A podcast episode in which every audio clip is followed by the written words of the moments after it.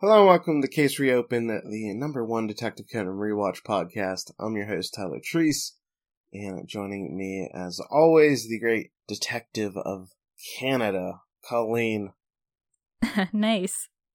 You have some competition here because this is a Hattori Heiji episode. Oh, is he my competition? I thought it was like Shinichi and Heiji all the way.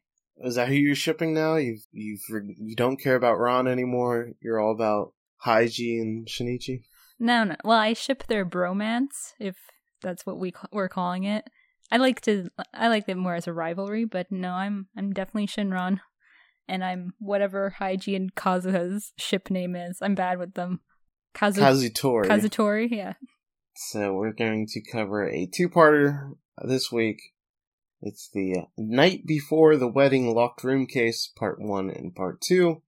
The first part is episode 141, which originally aired April 19th, 1999. The hint going into this episode was pendant, and kind of says today's stage is a big mansion. A soon to be bride has a lot on her mind. So, Colleen, have you ever been a soon to be bride? no. Nobody would want me as a bride. I was gonna say maybe you left somebody at the altar or something, or there's a murder the night before your wedding that screwed everything up. Yeah, so uh, this ep- two-parter is actually what happened to me. This is just my life story. Oh wow. The episode begins with Ran, Kogoro, and Conan showing off Shibuya to Hattori and Kazuha at Heiji's behest. Hattori says he's here on business and he's attending his mom's classmate's son's wedding. Like he couldn't make that more complicated. well, I'm pretty impressed that you got that because they told it to us twice in the episode and I still didn't recall like what the relationship was. Also, like why? like I would probably just try and get out of that. Well, you see his mom was supposed to attend, but she dropped a grill on her foot and was unable to travel as a result. Kazuha didn't want to come, but Hattori's mother begged her to look after Heiji Tori disputes this and says Kazuha was giddy about shopping there, and Ran's ready to, to suggest a store to check out, but Kazuha interrupts her, saying that she has a list of stores already researched. So uh, we've we kind of had this before, but there's some uh, there's some feistiness between Ran and Kazuha. I mean, it's all one sided, but there's there's a little bit of jealousy going on. Yeah, and it was a little funny because we at first didn't really know where it was coming from, and like when it's actually revealed, I, I had a good chuckle because it's it's so petty, but it's just like so. I don't know. Ah, maybe it's so Kazuha. She, like we've this is our second official time meeting her, so we don't know that much about her just yet. While alone after doing some clothes shopping, Ran asks Kazuha what's bothering her, and if it's her, Kazuha then looks at Ran's shirt. And okay, I gotta say, I, I hope this isn't just me being a pervert, but when she looked at her shirt, I thought she was looking at her breasts. Oh, I okay. Thought, I thought she was gonna be like, "You're bigger than mine" or something. I mean, that's and, a legit uh, guess. plus, I mean, just knowing how Detective Conan is, it talks about some breast sizes here and there, especially when one character uh, is introduced later on, who's flat, and they constantly bring up her uh, lack of bustiness. Oh, interesting. I don't know if I've yeah. gotten to that part yet. I don't think you have, but uh, you know, I was wrong, but I'm I don't think it's because I'm a pervert. I think it's because Gosho Aoyama is a hack. I thought you were going to say because he's the pervert. Um, well, he is. That's that's probably why he got divorced. Ooh, too soon? I don't know. I don't know when they got divorced. Like ten years ago. Um, yeah, I think uh, I'd have to go and look at the manga because I feel like you're right in that they were specifically doing it for that purpose. So it winds up being Ran's shirt, and Kazuha says that it's the same style as Heiji's. Ran says it's just a coincidence, but Kazuha says this isn't the first time, as they were both wearing black collared shirts in Osaka. I bet you picked them out beforehand. Talk about tacky. It's so lame for a couple to wear matching clothing, don't you think? It grosses me out.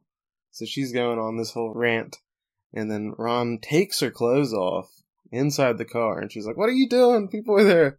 And she puts on the green turtleneck that she just bought on to calm Kazuha, and she's like, "Oh, you're a nice person." So we get that, that feistiness out of the way here. What do you think about this scene and Ran and Kazuha working out their I don't even know if it's a difference. I don't even know what you would call this. it's there's like it's a non-issue. It's just Kazuha showing us her jealousy, and normally this kind of stuff would bother me. I guess I'd be like, "Oh, come on, get over yourself," type of thing, Kazuha. But uh, I actually found it was nice in a way. Um, it showed because Ran didn't even you know bat an eye at this. She she wasn't bothered by it at all. She just kind of I guess she consider considers Kazuha a friend by now, and she was just like, okay, I want to do whatever I can to make her feel better, make her feel comfortable or whatnot. So um, this little exchange, although wasn't really important to the rest of the case, like it comes back at the end, so it, it does bookend the episode, but I don't know if we're meant to take it as just like this being the cute slash funny part of the episode, or if we can actually delve in deeper and say, okay, like this is kind of the start of whatever friendship Ran and Kazuha might um, be able to have once Kazuha realizes that Ran's not after Heiji. Yeah, I think it's some character development, and it shows that uh, Kazuha can be rational. It just takes some prodding and an ugly turtleneck to put on. so you would have preferred the stripes? Yeah. Yeah. I mean, they were blue. Blue's blue's a great color. Everyone then arrives at Meiji Temple, and Heiji throws some money in and tells Kazuha to pray for her thighs to get thinner. This was a... what a dick. yes, but I couldn't help but laugh. I'm like, this is what I'm here for when it comes to Heiji and Kazuha. Like, that's I love that banter between them. Kogoro asks Ran why she took the shirt off that her mom gave her, and she says it got a little sweaty, and that's when Kazuha apologizes for earlier. A woman then walks up to pray by Heiji, and a man named Shigematsu recognizes Hattori. Heiji explains that Shigematsu is the butler of the family that is holding the wedding. Shigematsu explains that he's with the bride to be, who wanted to look around Tokyo prior to the big day. He introduces her as Kaede Katagiri and says she'll be marrying Kikuhito tomorrow. Heiji asks why her fiance isn't showing her around and Shigematsu explains that Kikuhito is afraid of heights, and Kaede wanted to visit Tokyo Tower. Shigematsu then asks Kaede what she prayed for, and she says it was to be says it was to be blessed with children, but she was actually praying for murder. Oh, maybe. well, she uh, definitely had our resident detectives fooled because Conan. I don't know Conan's reaction to her was like, "What? She wants a baby." She's like, "Baby?" Yeah, Tori also finds it odd as he didn't get that from the look he saw on her face. However, Ran and Kazuha defend her, saying that she has a lot on her mind and that there are wedding blues. And then they both say right at the same time, which leaves Tori to wonder how they got all chummy all of a sudden. me too, Hattori, me too. They then all arrive at the family's house and get invited to dinner. While walking to the front door, they see a servant named Sakuraba jump down from a tree with a cat in his arms. Shigematsu tells Sakuraba not to be rude in front of the guests, and Sakuraba explains that the master's cat ran away and climbed up the tree. Ran and Kazuha go see the cat, which is named Rebecca, but it bites Sakuraba's hand and runs off. This cat's kind of a dick, too. She's got some attitude, that's for sure. Kikuhito's sister Yuri then appears and she tells Kaede that she'll beat the rules of this family into her bones and that she doesn't care who she is. However, she's just kidding. Because what a great joke. I, I just realized I forgot to mention that. Um, because when I was watching like this little part with uh, what's his face, Sakuraba and the cat, like you know how we get the title cards for all the characters. I so wanted a title card for the cat. no, Rebecca didn't get the title card treatment, sadly. No. So Yuri introduces herself properly and says she's typically traveling abroad, so she won't be here to get on her back. Yuri says Kaede is quite something as she heard she came over time and time again to pin her playboy brother down. Shigematsu says that isn't true and that Kikuhito fell in love at first sight. Yuri says that isn't what he said before, and then mentions that Shigematsu might get rewarded for setting up the marriage. It's kind of obvious that this wedding's not going to happen, right?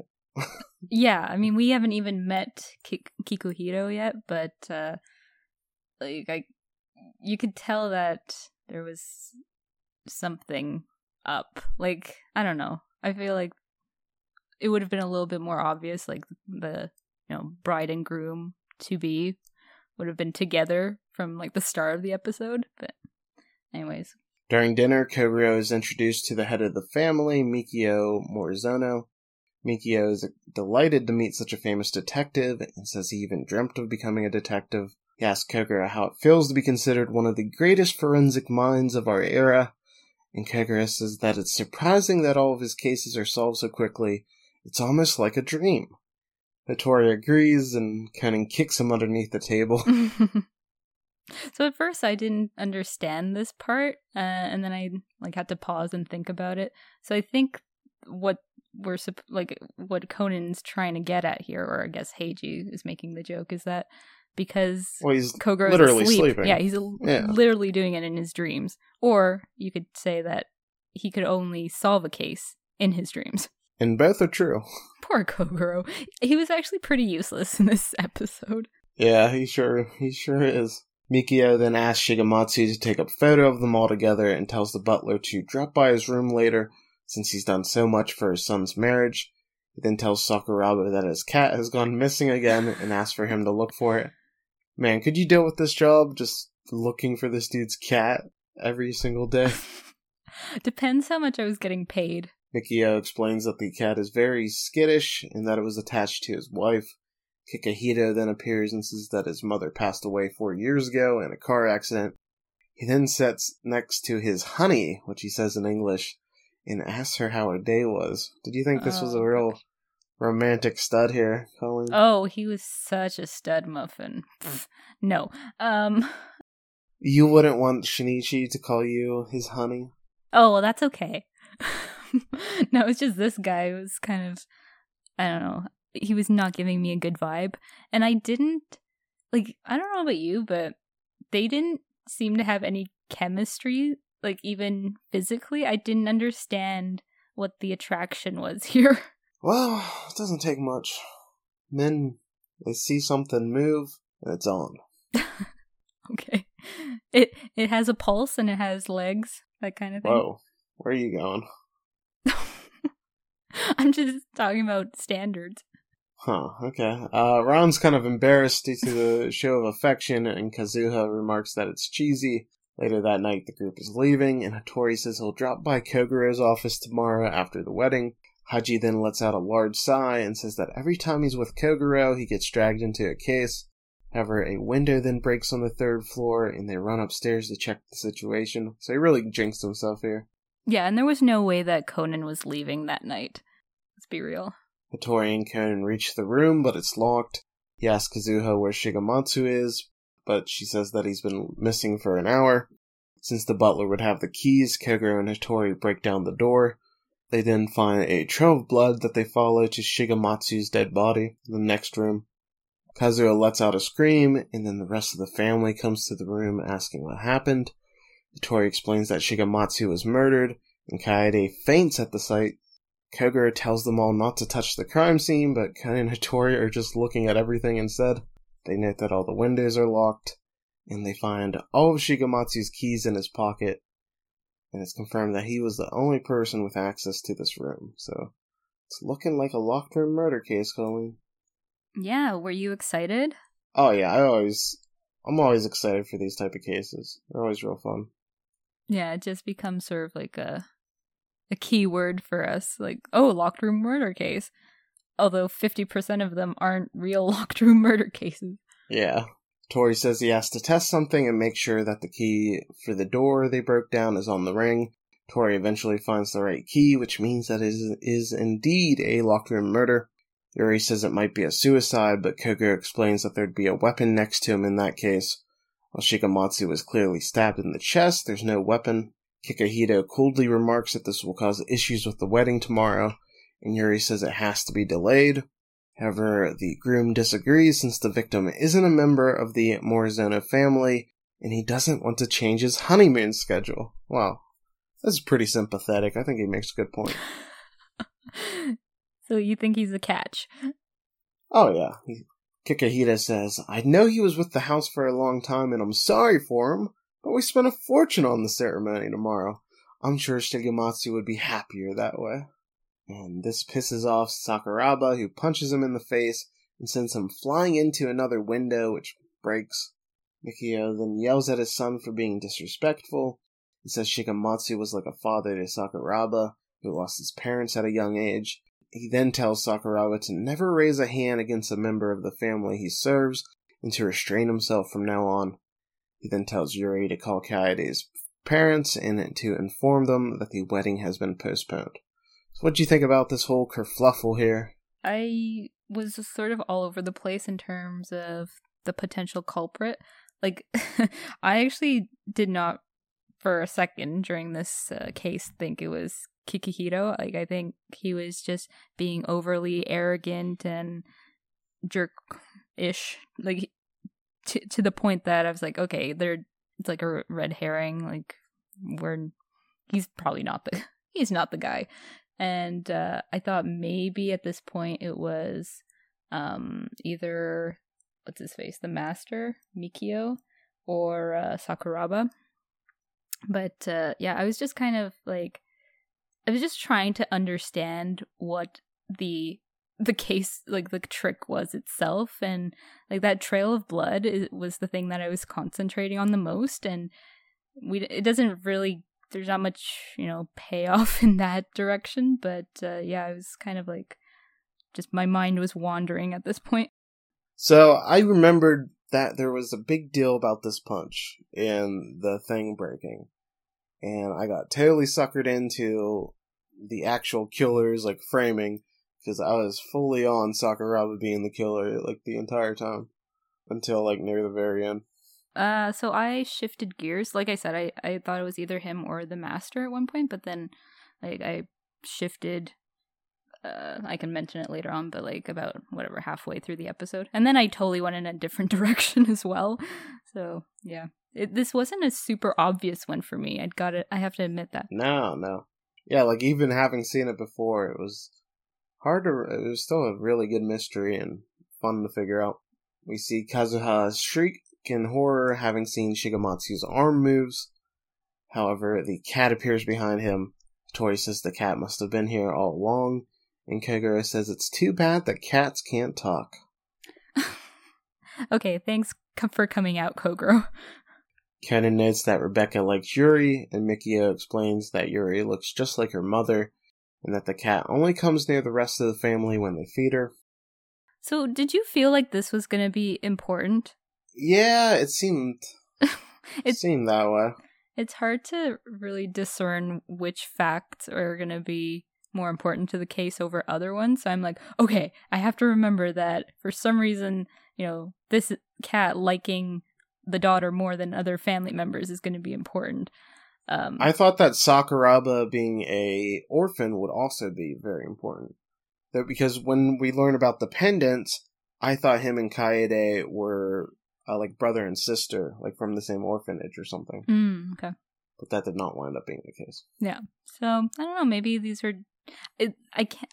I don't know if they're just sort of like coincidental, accidental things that are put in for the purpose of you know learning about these characters, or if it's actually meant to distract us from what's going on and take us down different tracks. I mean, I like the details, like because even if they don't, you know, they do depth to the characters. And then it doesn't make the stuff super obvious. You're not always like, well, they mentioned that for a clear reason. You kind of have to take all the facts, decide what's what's important, what's not. Yeah. And uh, it makes it more fun to, you know, come up with hypotheses as a as a result. Yeah. Um, the other thing I want to mention because we were um talking about this before we were recording was the portrait of the the mistress, the late uh, the late wife of Mikio. Like the fact that Mikio is like, "Oh, well Yuri looks just like her mother." I'm like, "Really?" Cuz that portrait that you pointed out, Tyler, like I'm with you. Like it's not a very good likeness. Yeah, but who knows how small it was on the screen? Uh, it might have just been a fan. You know, like they don't really show much of her appearance or anything or go deep into it. No, they don't. It's just apparently there's this portrait in the house and yeah, it's it's pretty um ugly. Dare I yeah, say that you can word? you can find it on the Detective Conan World wiki. They have a portrait of the mother, which is not very pretty. Let's go with that. She also looks like she's in like military garb. Yeah. I'm thinking that's not actually her, and that they just saw a portrait and decided it was her, but it does not seem like her to me. I think it's a dude. I will have to disagree with the Detective Conan World Wiki this time. Although, great site. Police then arrive, so Mikio and Kogoro go greet them at the front door. Mikio walks with a cane, and Kogoro asks what happened to his leg. He explains that he was also in the car crash that killed his wife, and that his leg was injured during it. The front door then bursts open with media members trying to get photos and asking if the rumors of bribery in his son's company are true. Inspector Megure then yells at the press, and the police eventually close the door. Uh, these journalists are real assholes. Uh, yeah. So is this like a true likeness in your opinion? Definitely. Oh, so you'd be there, like front row, trying to ram this door down to get a story. Oh yeah, I'm I'm an asshole. Aw, no. Megure calls Kogoro a bad luck charm, and Kogoro defends himself, saying that cases just happened to call the name of the great Kogoro Mori. Kogoro then explains the facts of the case to Megure, who says that the victim could have stabbed himself and thrown the knife through the window. However, Hattori says that it isn't possible, as they looked at the window right as it happened and saw nothing come out of it, and that there would have been more blood around the window if that had happened. Instead, the bloodstains indicate that the body was dragged to the second room. Tori suggests that the window was broken during a struggle or on purpose with the chair, as the killer might have wanted to catch their attention. Takagi then comes in and says that most of the servants were having dinner in the kitchen when the body was discovered, and that the only people without an alibi are the three family members, Sakuraba, and the fiance. Man, Takagi always doing a great job. Does he? Oh yeah. Like without Takagi, we wouldn't be able to solve this case. Well, he's given a task right after this. Uh, he's told to search for the weapon, and he has a whole police squad aiding him. And they still can't find they, it. They never look up a tree. They never bother to go. Maybe we should look at this obscured area. I yeah. I mean, Takagi works hard. I didn't say he gets it right all the time. Meanwhile, both Hattori and Conan agree that there are four suspicious points. The weapon being missing since it would have looked like a suicide if the knife was there. Why was the body moved since the bloodstains show it was dragged? Why was the light on in the room with the body, but not on in the first one? And why was the cat there? Rebecca, what's your story? Yeah, Rebecca's the most suspicious one of them all. They then see Sakuraba asked to help out with the investigation, but Takagi tells him to stay in his room. Kikuhito then grabs the butler and tells him that every time he does something, he creates more trouble for the Morizono family, then throws Sakuraba down and tells the servant not to forget his place. This is like me after the podcast, after a wrap up recording. I say, Colleen, you better know your place. Yep, true story. And I, I throw you to the ground via Skype. Yep. It's all true, folks. This is behind the scenes. Very abusive, abusive relationship. Yep. Kazuha and Ran help Sakuraba up, and he then walks back inside. Kazuha then notes that they match, and Ran nervously looks at her clothes at Hattori's. uh, this is a nice, uh, you know, point back to early on in the episode. Kazuha clarifies that she meant the pendants that Sakuraba and Kaede wear. She saw it when he fell, and it's the exact same. Conan and Hattori then say that they found another piece of the puzzle as the episode ends. Of course, a woman would have to notice the jewelry aspect of this. Well, you know, women are good for a few things shining lights and noticing jewelry. Yeah, Yeah, that's right. So Ran's thing is the shining light, and then now from now on, we'll know Kazu has the pendant identifier. Yeah, she's very fashion forward. Well, yeah, she's the one who says that. Oh, it is so like last year for couples to wear the same outfits. It's true. That's so 1998. At the very end, Conan says, Next time it's the great detectives of the East and West again. And Takagi says, Inspector, we've got to arrest the killer, or else. See, Takagi knows what's up. He knows how to do his job. The next Conan's hint is bag. Oh, what a useless hint. I'm sorry. I was like, where's this bag come in? And when it does, I'm like, that's not helpful. At the very end.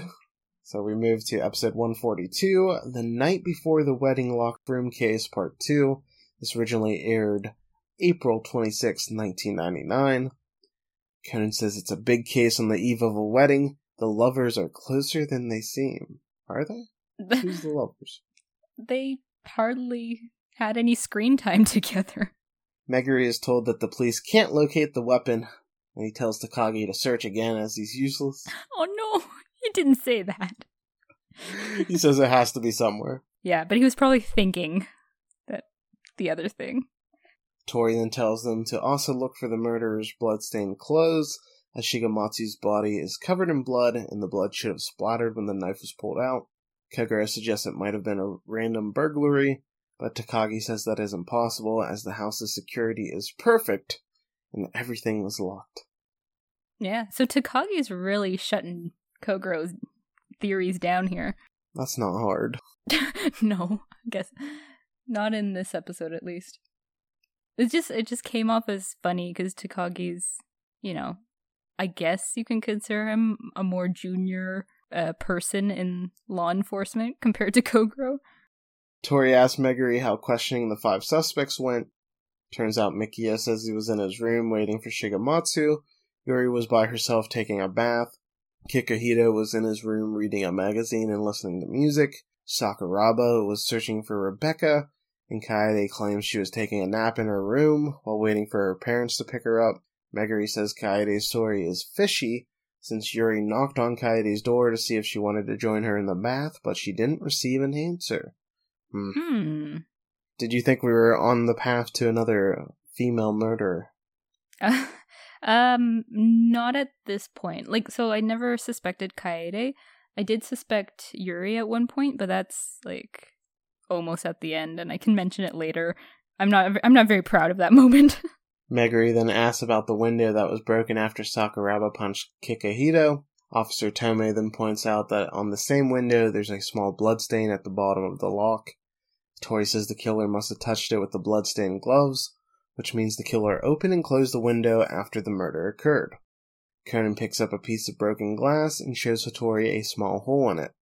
Hattori says he didn't see it when he checked before, and Conan says it was right on the edge of the window pane where it was barely visible. They then both say that they now know what to look for, and that it should be nearby.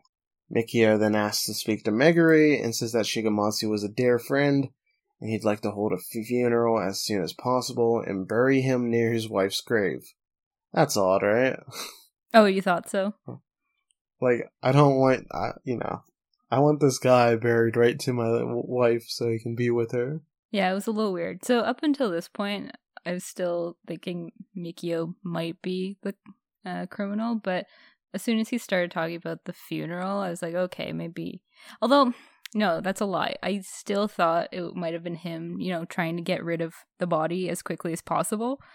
So, but yeah, the whole. The man's a cripple, Colleen. That didn't stop me from thinking that he was guilty. I thought, like, like this whole episode's about trickery and like who knows maybe he was just deceiving everybody that he had a bad leg maybe he hid the murder weapon under his pant leg and that's why he couldn't walk maybe. properly anyways that's some of the thoughts that was that were going through my mind but at this point the whole like you know bury him next to my late wife i was like what is that all about Megure says that they can't allow the funeral to happen until an autopsy is done, and Mikio then leaves. Tori says that the story his mom told him must have been true, and explains that Mikio's wife was actually in love with Shigematsu. She started dropping by the house to see Shigematsu, but Mikio thought she was coming to see him instead and proposed to her. The families hit it off, and she accepted the proposal after being overwhelmed by his courtship. Whole family of cucks, apparently. You think it was for the money? I mean, no. I mean, I think she was just. I mean, partially. I mean, it seemed like she thought it was good for her family, and she was like pressured into it. But I don't think she was would make that decision by her own. I think she was kind of pressured into it. I don't. I don't feel like she was trying to do the wrong thing. You know. I like to believe in the best of women, Colleen. Unlike me, apparently. Yeah. no, no, no. I uh so I think they mentioned something about how she was overwhelmed by his sincerity. So I'm like, okay, I can buy that because it's a little awkward when you know you're actually okay. you've got this crush on someone and you come and see that person and then someone else thinks oh you're here to see me and like they court you and then you're kind of like in this awkward position of well since you're being so nice to me and our parents want us to get married i guess i'll do it but i don't know i didn't feel like she was forced into it. It's just kind of like matter of circumstances that it happened. I mean i wonder how uh damn, I can't remember any of these people's names. Shigematsu. I wonder how he felt about it. But considering he stayed with the family to be their Well, steward. he got a job for life, you know. Yeah. And apparently gets to be buried next to the next to her too. Yeah. so Okay. So sounds like something he gets on. to be buried in the family estate, but in movie three, the wife of the inventor, the last wizard of the Oh, century, she was buried. German. Russian. Whatever. but yeah, but saying like, I I realized that she was There were racial tensions at the time. Yeah, and at this point there are no class tensions. A servant can be buried next to the mistress of the house. Why not? Well, when he was fucking the mistress, sure. Uh, I don't think that they. No, no, no. I think they had a professional relationship after her marriage. I I'd like to believe the best in women. Well, clearly the the the husband knew what was going on. He found out.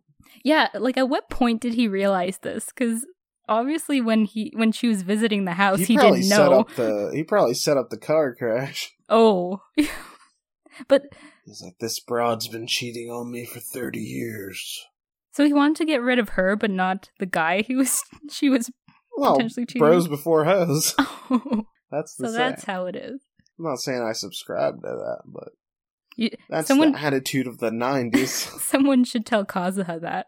Tori says it sounds like the same story here. It mentions both Sakuraba and Kaede wearing the same pendant. Tori and Ken still haven't found what they're looking for, but say it must be there if the killer escaped from the balcony. They then decide to give the proposed escape method a try on the other balcony. Tori ties a rope around himself and tells Conan to keep an eye on it. He then climbs over the railing and is able to jump to the balcony but below. He says that it's easier than he thought, and that's when he notices something stuck to a tree. Conan climbs on the balcony to take a better look, and that's when Kikuhito startles him and asks what he's doing. Conan loses his balance, and he's barely hanging onto the railing. Hattori runs inside to get up to the third floor again. Kazuha and Ran notice Conan dangling there, and they scream at Kikuhito to help, but he's terrified of heights, so he can't move a muscle. Conan loses his grasp, and he's about to fall to his death, but thankfully, he's caught by Sakuraba of all people. Well, I mean, we saw him leap out of a tree holding a cat earlier, so man's got some athletic ability. Hattori then grabs Kikuhito and asks why he didn't help, and the sister explains his fear of heights. Conan and Hattori then climb the tree and find. I like how immediately after Conan almost dies from being in a high spot, he's like, I'm gonna climb this tree. Yeah. I think that's what the girls were getting at too. They're like, oh, now you're climbing trees all of a sudden. They find a bloodstained shirt, a pair of gloves, and a kitchen knife. There's also a string with a piece of cellophane tape at the end. They both say that the case is closed, and that they know how the crime was done, and who the criminal is. However, the case just feels wrong to them, and they admit that there's a bunch of questions that haven't been answered yet. It starts to rain outside, and both Conan and Hattori think about the rain shutter, naturally. Everything now makes sense to Hattori, including the missing weapon, the blood marks, the light being turned off in the first room but on in the second, the cat in the same room as the body, and the evidence being tied up in a neat bundle. While they have it figured out, they lack proof and decide to make the killer hand it over to them. Tori tells Kazuha to gather everybody in the room with the body, and Conan asks Ran to fetch Megure. So who do you think was the killer at this point? uh, Sakuraba. Okay. You? Yeah, I was fully in on Sakuraba. Okay, so you did not done it- deviate from that at all. No.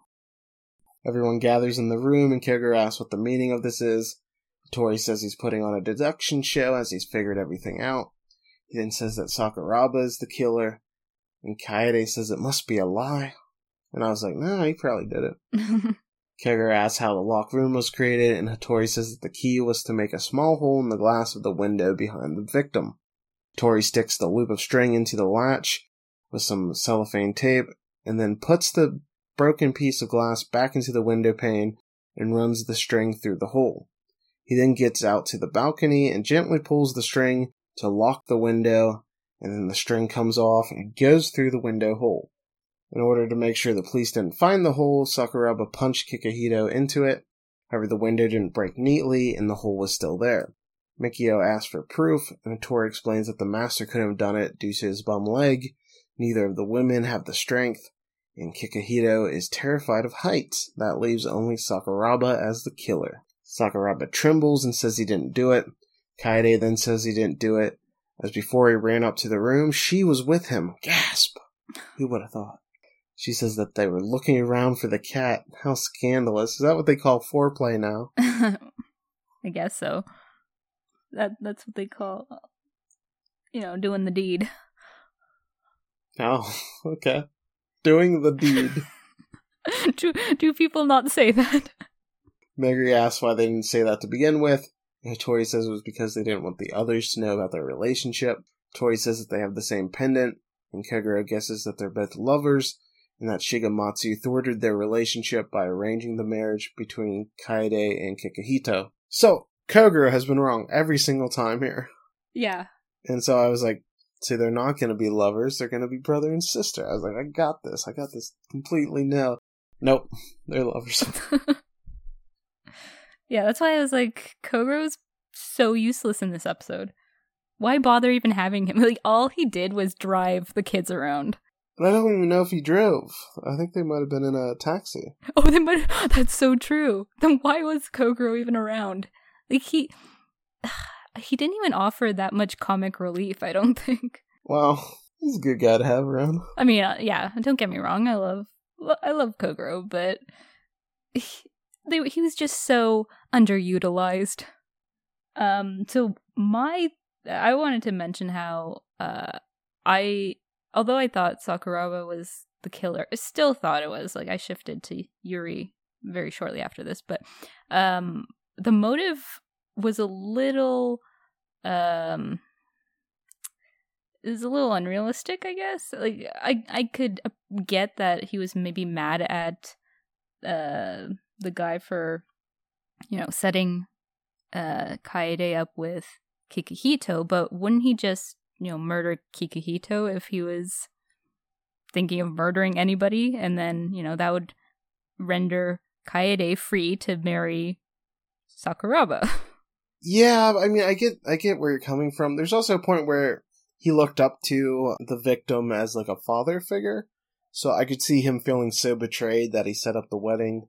That maybe his goal wasn't really to end the wedding, like it, maybe it fell out of his hands there, and he didn't feel like Kikuhito had done anything wrong to him, but he felt he was wronged by the person arranging it. So I think that might have been the rationale for this case okay. here. But there is a, it's not the greatest, but it, we've had some really bad murder motives. Like that dude is like the computer was my friend.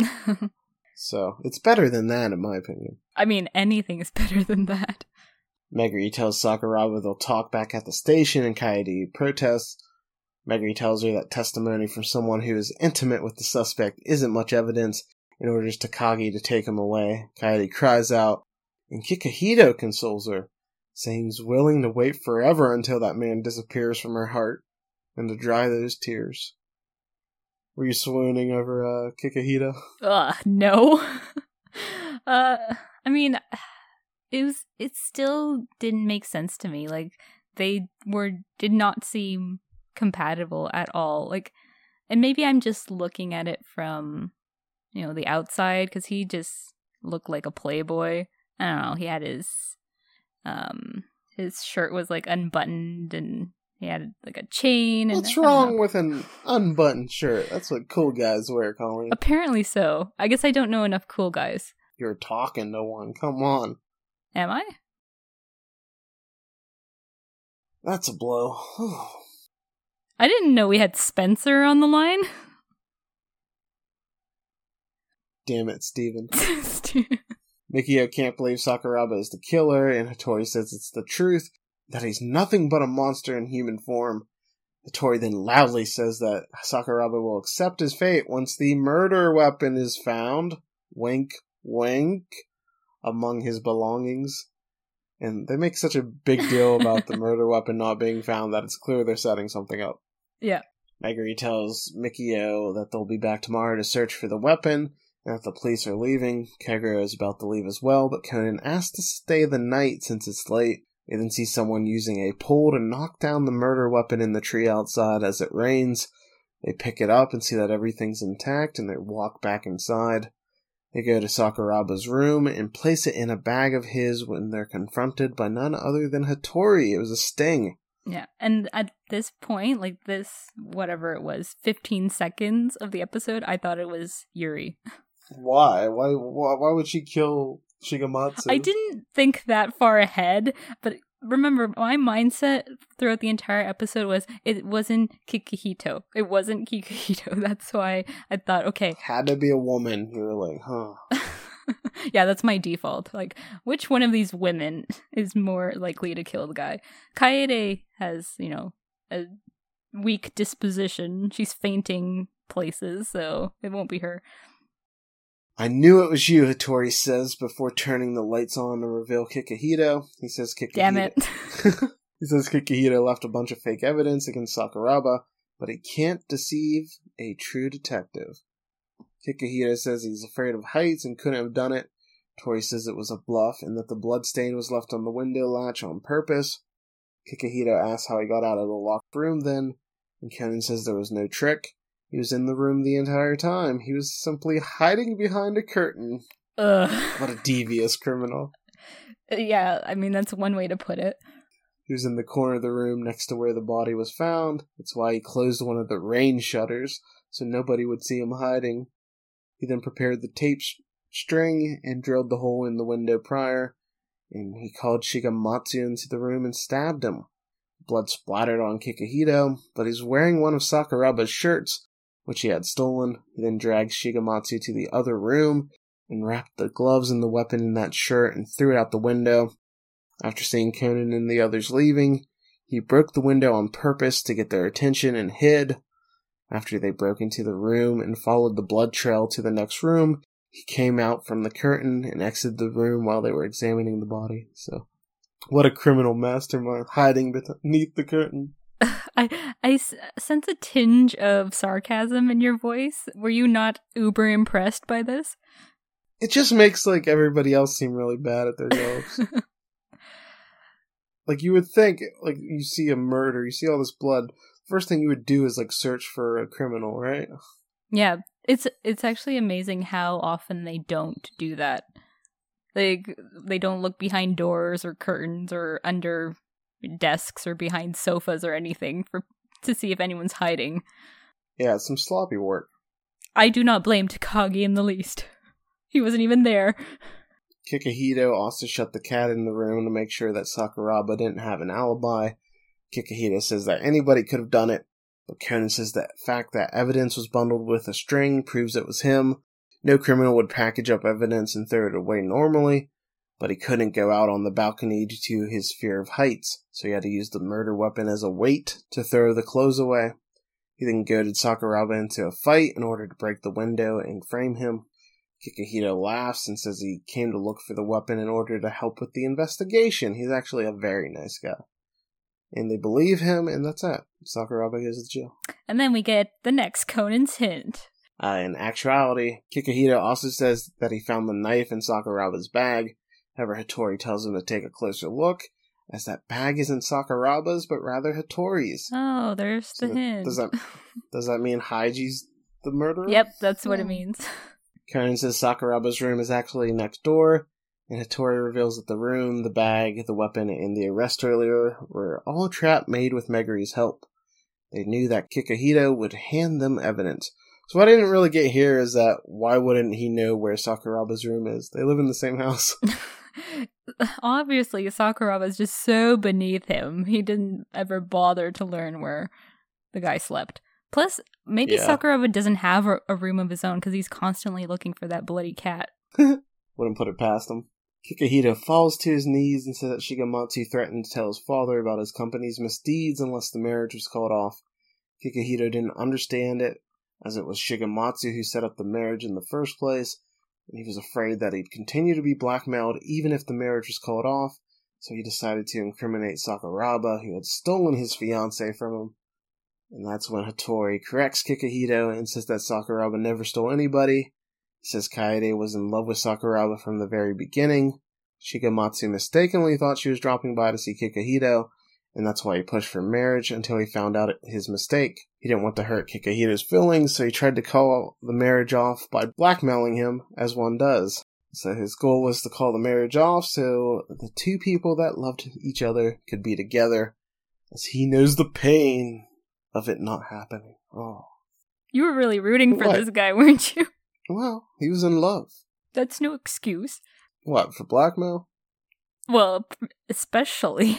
What would you think about this whole a lot of a lot of messy confusion and people not being true to their emotions, causing this tragic end?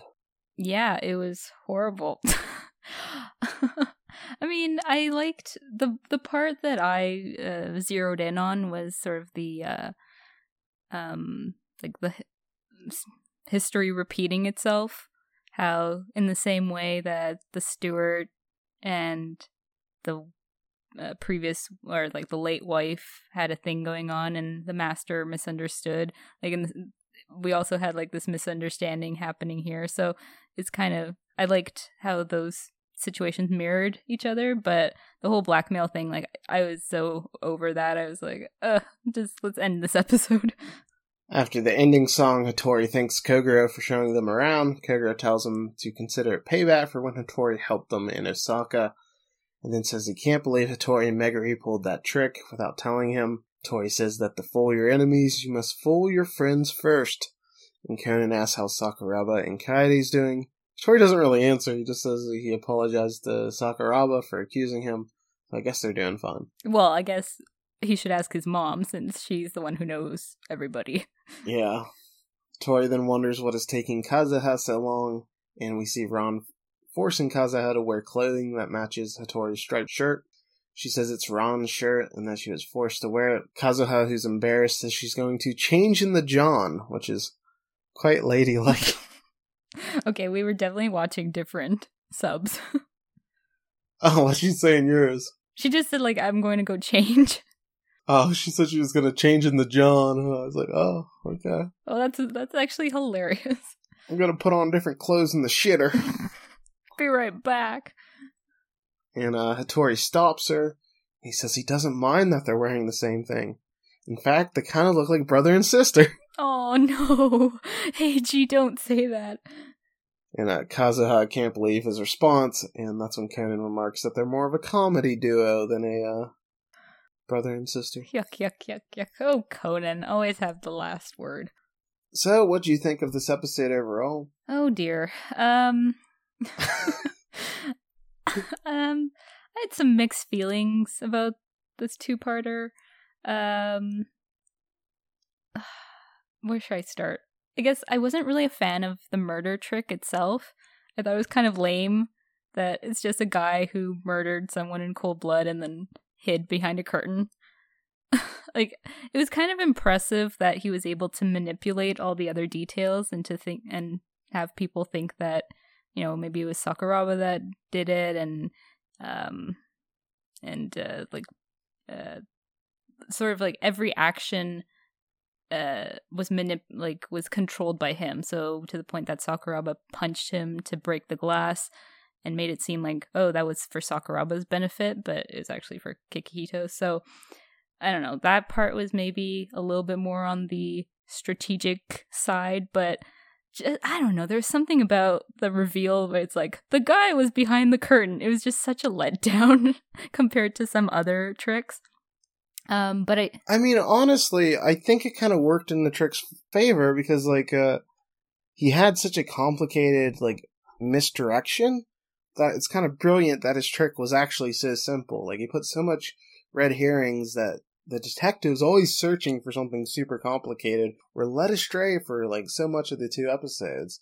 And then actually, he was just sitting there, like behind a curtain. That's really funny. it's funny. No, don't get me wrong. Like I thought it was hilarious. It was just like because I've grown so accustomed to having like an elaborate trick of some sort. This was just like really that. That's all he did.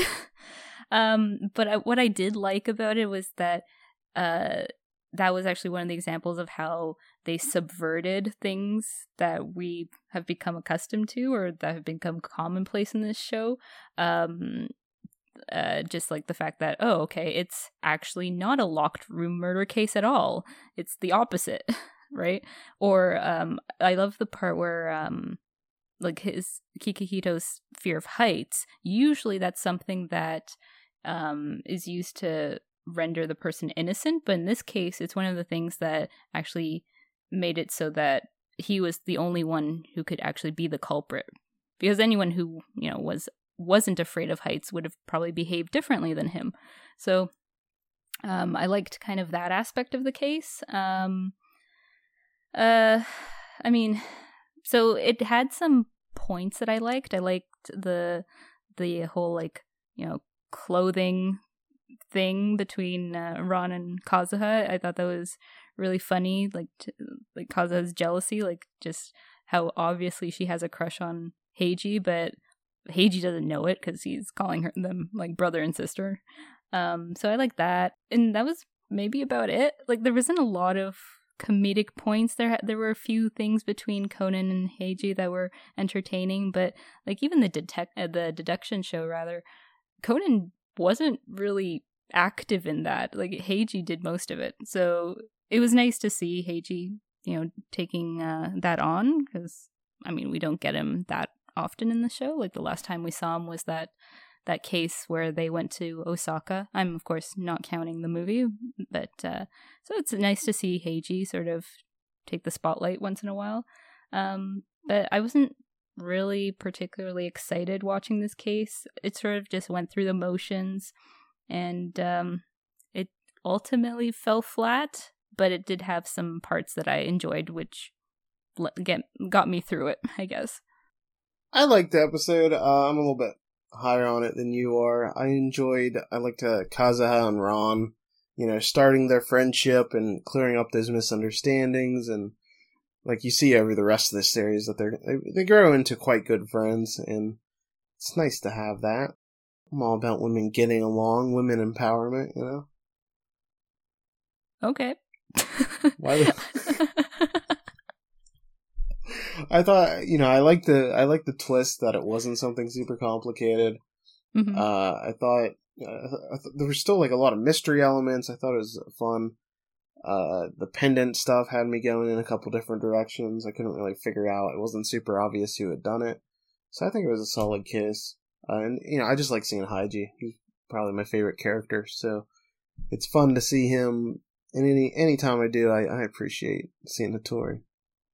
And he was actually uh, less rude to Kazuha than most times. I think he only had that one remark about how she should wish for thinner legs, and then he just kind of left her alone the rest of the time. Yeah, yeah, they they got along pretty well for the episode. Such a gentleman. He was too busy hanging out with Kudo. I mean, Kiddo. I mean, Conan. He, did, he didn't really mess that up this time for once. No, I mean, the only time that he called him that was when they were on the balcony. So I guess we're supposed to assume that nobody heard him call him Kudo. Yeah, go on him. So we get the next Conan tent for next time, which is Photo of a Star. Conan says, Next time, a starry night. And then Takagi says, "Oh hey, get my net." Wow. Okay. So my translation was a little different. Okay. instead of instead of next time a starry night, um the line was something like next episode the stars are falling or something, which then makes sense for Takagi to be like, "Oh, get my net." okay, yeah, it sounds like you had the better the better subtitles than I did. Oh, well, not necessarily. Like there was stuff that you mentioned that I was like, oh, so that's what that was supposed to mean. But for this one, I was like, okay, I guess we're going with like a, you know, falling stars, let's catch them kind of gag. Okay, that makes more sense. Yeah. So that leads us to next week's episode, which is the suspicious astronomical observation. So we'll get to look at the stars and stuff. Yay. I remember this case. It, I'm I'm stoked for it. I don't remember a thing about it, so I'm excited as well. And we're also going to have a big announcement to make, so that's why we're only doing one episode next week. So we'll have a big announcement to reveal and a one episode about the stars and the skies. Yeah, so don't miss it. Don't miss it. Get excited for the big announcement. As uh, Spencer's been hoping for, it's finally a Colleen face reveal. No, it's, it's not. yeah, like that that would be very easy to do on a audio podcast. Unless. You know what I'm gonna do? I'm gonna like do a kind of like Yaiba thing and like crayon draw myself. Okay. I like that. That can, that can be a yeah. Okay. So No, that- that's the- not gonna that happen. Beautiful drawing, that is not crayon drawing happen. Colleen. Do not count on that. We'll definitely, we will get that done. We will not. Trust in me. Don't. We will get the crayon drawing. Nope. Uh, so we'll be back next week. Bye. Bye. And remember, one truth always prevails.